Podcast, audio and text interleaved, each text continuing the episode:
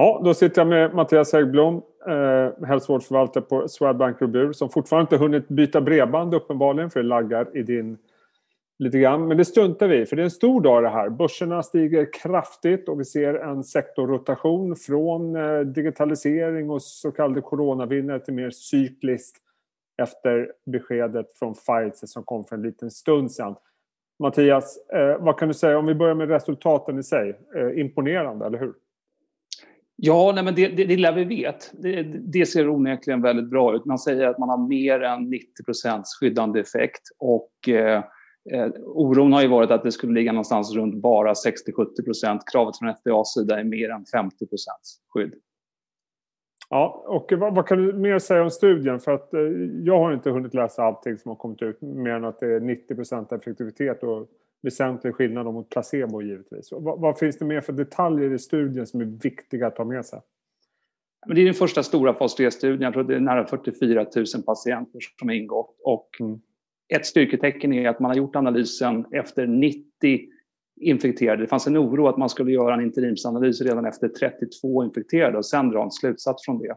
Men eh, det eh, har man i samråd med FDA valt att inte göra och det gör ju då att underlaget är större eh, vid den positiva analysen än vad vi hade trott. Och står det någonting om säkerhet? För det blir ju också en viktig issue innan det här blir godkänt och klart.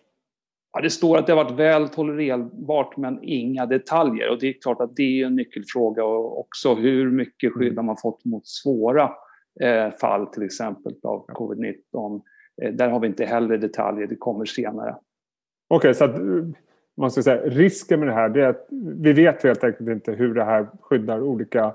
Om det funkar bättre för de med små symptom eller för de med svåra symptom. Den typen av detaljer har vi inte ännu. Utan det, om det är då hyggligt friska frivilliga så säga, som har ja. eh, skyddats mot infektion eller om det är även äldre 70 plus, eh, det kommer vi att få veta senare. vad vet du om eh, tidsplanen för Pfizer? Om allting går väl? De skriver att de ska ansöka om ett eh, försnabbat godkännande här tredje veckan i november mm. då man har fått lite mera uppföljning på biverkningssidan. Och därefter så planerar man då att börja distribuera det här bredare. Och det ska då potentiellt innebära att man kan få ut det här redan i december då? Ja, man pratar om 80 mm. miljoner doser tror jag för i år och 1,2 miljarder doser för 2021. Och då ska man komma ihåg att det här är ett vaccin som ges två gånger ja. Eh, för att få en så kallad boost. Eh, och det gör ju att eh, tillgången kommer vara begränsad om vi tittar på ett globalt perspektiv och det kommer att behöva flera kandidater. Så att det här är ingen quick fix utan det är snarare en, en viktig milstolpe för att nå den här flockimmuniteten med vaccin. Men det är fortfarande begränsad upplaga. Ja, men det bekräftar att det, det, går att göra ett vaccin som är skyddande mot eh, det här viruset. Det har ju varit en viss osäkerhet kring det, men det har vi visat att det kan vi göra nu. Eh, mRNA-vacciner som det här tillhör andra utmaningar i form av distribution. Det måste hållas eh, vid en väldigt, väldigt låg temperatur. Det är inte alla vaccinationskliniker eller vårdcentraler som har det. Så där ligger en mm. utmaning för den här klassen. Men det finns ju ett till mRNA-vaccin från Moderna under utveckling och så finns det ett par andra kandidater med andra teknologier. Ja. Så att eh, bara det att det visar att det går att få ett skydd eh, är det som marknaden tar fasta på idag. Och eh, du och jag har ju tidigare pratat om AstraZeneca då, som i sin rapport eh, skrev att de hoppas på ett godkännande eh, innan årsskiftet utan att ge mer detaljer än så. Var de här två mot varandra, hur, hur kommer det stå sig? Man kan konstatera att både Johnson Johnson och AstraZeneca har fått göra tillfälliga stopp i sina rekryteringar på grund mm. av biverkningar som har behövt utredas men sen fått klartecken att gå vidare. Och båda de tillhör ju då klassen som har ett adenovirus som vektor för att skapa eh, immuniteten, det vill säga en annan klass än dagens Johnson Johnson och Biontech. Om det sen då kommer betyda att vi får en skillnad i effekt respektive biverkningsprofil, det är för tidigt att säga. Är det här en eh, game changer så som börsen verkar tolka det? Ja, men jag tror att de flesta har väl varit inne på spåret att när vi en gång för alla ska kunna lägga den här pandemin bakom oss så kommer ett vaccin mm. vara nödvändigt. Eh, och nu har otroligt mycket pengar gått in och vi har haft mer än 100 kandidater under utveckling och det här bevisar väl att den hypotesen ser ut att kunna hålla.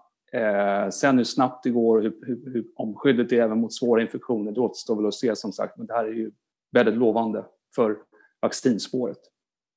Intressant. Du, eh, får jag ställa en helt annan fråga när jag ändå har det på linjen? Självklart.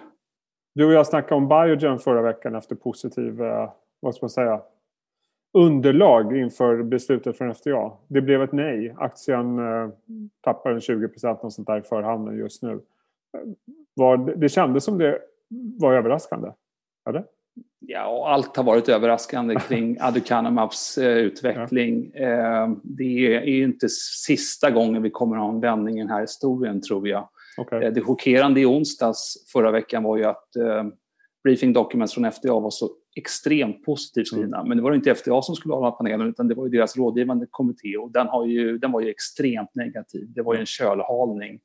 och eh, det var väl det som folk trodde innan briefing documents kom ut från FDA. Det var ju därför vi fick det här chockerande rallyt när det visade sig att Läkemedelsverket var så positivt. Nu blir då det intressant att se, vågar FDA gå mot sin rådgivande panel?